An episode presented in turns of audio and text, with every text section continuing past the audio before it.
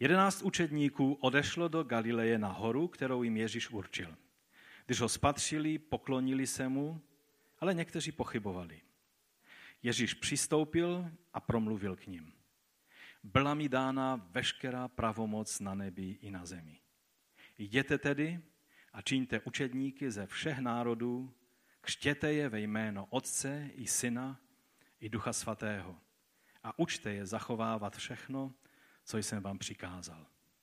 A hle, já jsem s vámi po všechny dny až do skonání tohoto věku. Amen. Pane Ježíši, my ti děkujeme za to, že jsi vložil do srdce apoštola Matouše, aby napsal toto evangelium. Děkujeme ti za tento závěrečný text tohoto evangelia, tak nám pomoz přijmout jeho výzvu, která je vlastně tvým příkazem, který nám zanecháváš. A také zaslíbením, že ty jsi s námi až do skonání tohoto věku. Pomoz nám přijmout a uvést v život skrze zmocnění tvého Ducha Svatého toto slovo do našich životů. Amen. Amen. Můžete se posadit? Takže Matoušovo evangelium v tomto odstavci kulminuje a také tento úsek je vlastně klíčem k pochopení celého poselství Matoušova evangelia. Když jsme začínali úplně první kapitolou, tak hned na začátku Matouš ukazuje Ježíše jako syna Davidova, syna Abrahamova, to znamená zároveň jako mesiáše a krále vítězného, tak i onoho svazaného, obětovaného syna Abrahamova. Ovšem, že Eh, v případě Ježíše nebyl, kdo by nahradil tohoto beránka bez viny a proto byl obětován až do konce. A v Abrahamovi je zaslíbení, že v něm budou požehnány všechny národy a proto Ježíš je tím pravým potomkem Abrahama. Tak v několika místech v Genesis, třeba v 18. kapitole, je napsáno, Abraham se jistě stane velkým a mocným národem a budou v něm požehnány všechny národy země. A tam v řeckém překladu Septuaginty je přesně stejný obrat, který tady je v tomto textu, že máme činit učedníky, eh, pantata etne, to znamená ze všech národů, a tady je, že požehnání Abrahamovo bude pantata etne, čili pro všechny národy. Tady je jasná spojitost s tím, eh, že Ježíš je tím pravým synem eh, Abrahamovým. Dále nám je Ježíš ukázán jako ten pravý Immanuel z proroka Izajáše. A Matouš o tom poznamenává v první kapitole, že on je ten Immanuel, Bůh s námi. A také na závěr vlastně Ježíš zakončuje slovy a Matouš dal ta slova Ježíšova úplně na závěr svého evangelia, že on je s námi. On je ten Immanuel. On je s námi až do skonání eh, tohoto věku. Pak jsme viděli národy v rodokmenu Ježíše, že? Vzpomínáte si, že rodokmen byl podán Matoušem tak, abychom viděli, že to nebyli jenom ti, ti skvělí bezuhonní lidé, ale že byly mnohé národy představující vlastně všechny pohanské národy už v Ježíšovém rodokmenu. Pak byly národy eh, zdůrazněny v těch mudrcích, kteří přišli z východu. A pak také království boží bylo přítomné v Ježíši a zase tam je řečeno, že počal sloužit od Galileje, a je tam citován starý zákon Galileje, pohanu a došel až do Jeruzaléma, kde byl obětován. Byl odmítnut izraelskými elitami, ale byl přijat mnohými lidmi, jak z Izraele, tak i z pohanů. Vidíme pohanského setníka, vidíme syrofenickou ženu, a mnohé další. A kulminuje ovšem celý ten příběh toho evangelia, které, jak to popsal Matouš, Ježíše vidíme, a na to jsme se dívali před eh, několika týdny, kdy jsme si připomínali kříž Kristův, jak Ježíš byl opuštěn a osamocen a oplývan a zbičovan na kříži. Jako král Izraele, ale jako zároveň ten pravý Izrael v jedné osobě. Všichni zbloudili. On byl vyvýšen jako král a zároveň představitel toho Izraele, který Bůh vyvolil. V něm je naplněný celý Izrael. Vzkříšení pak potvrdilo jeho autoritu nad vším a všemi A tady už se dostáváme k tomu dnešnímu příběhu. Budeme mluvit o tom, že on pověřil své učebníky, aby hlásali evangelium a činili učedníky ze všech národů. O čem řekl, že se v 24. kapitole jsme mluvili, že se to musí stát ještě předtím, než nastane konec tohoto věku.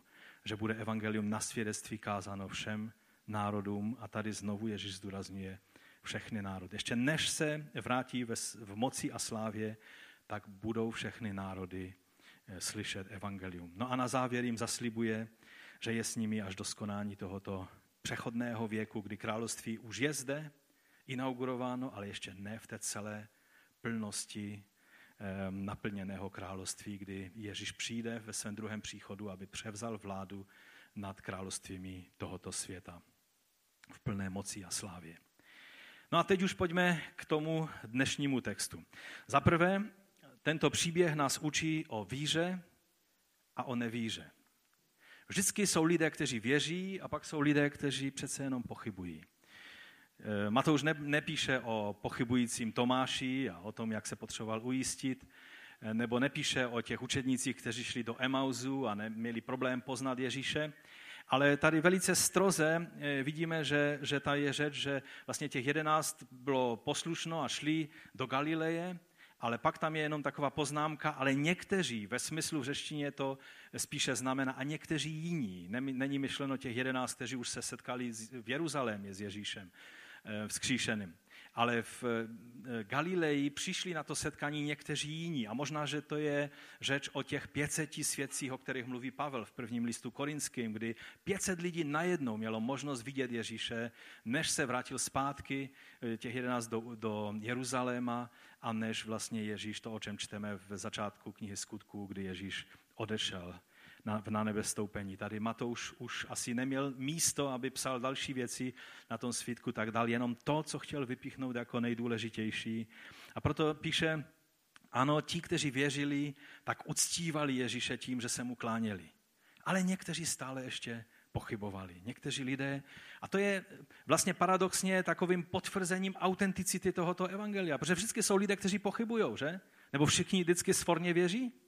Já si myslím, že tady na tomto místě mnohdy jsou lidé, kteří mnozí, a věřím, věřím, že většina, věříme a přijímáme Boží slovo, ale pak tady může být člověk, který si řekne, ono to je stejně všechno jinak. A kdo ví, jak to je? Protože většina Čechů jsou něcisté. Něco tam někde je, ale kdo ví, co to je, a tak se raději o to nebudu zajímat.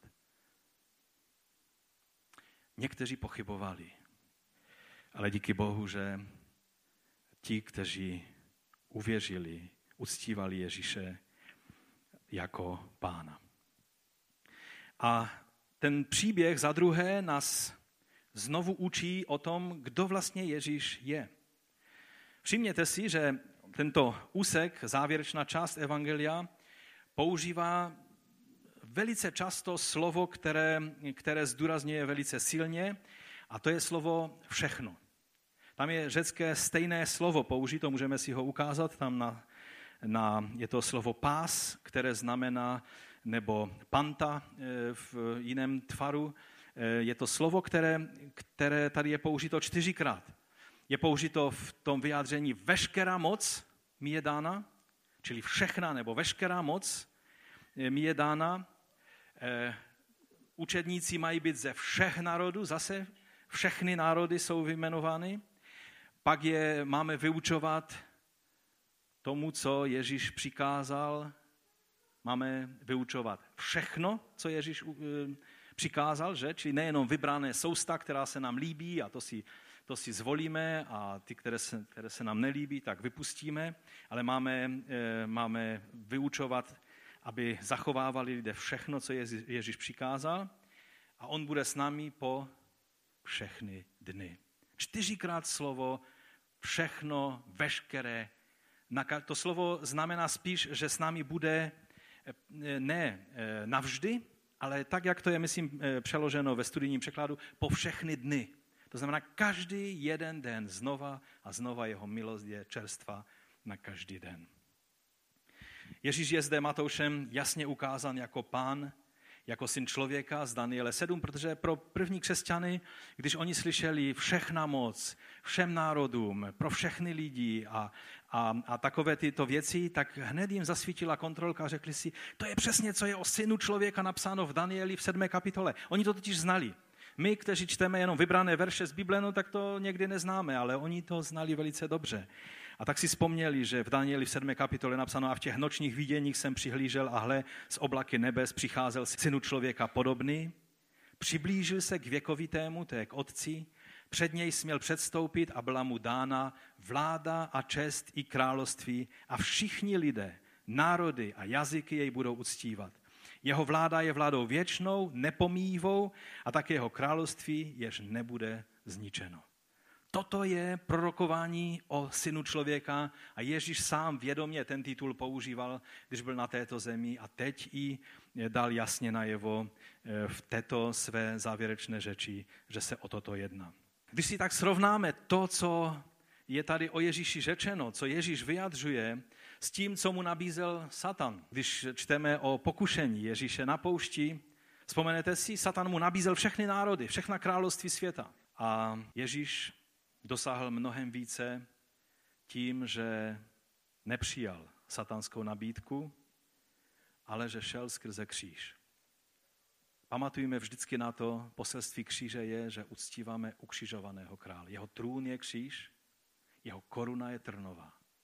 Jeho záda jsou zbičována pro tebe a pro mě. To není způsob, jak vládne no králové tohoto světa, ale to je způsob, jak vládne král králu a pán pánu. A pak dále Matouš mluví o křtu a jedním dechem mluví, že se tak má dít nejenom ve jménu Otce a Ducha Svatého, což bylo pro Židy normální, že chápali, že Bůh je, je, je Bůh a že, že Otec nebeský je Bůh, ale také, že Duch Svatý je Bůh. To, to oni chápali. Ale najednou tady Matouš říká, že máme křtít ve jméno Otce i Syna i Ducha Svatého. Vyjadřuje tady jasně, že ten syn člověka, který je, byl zjeven Danieli, je božský syn. Je to ten, kdo má božskou autoritu, který bude vládnout nad všemi národy a proto máme křtít ve jménu Otce i Syna i Ducha Svatého. Tam je řečeno,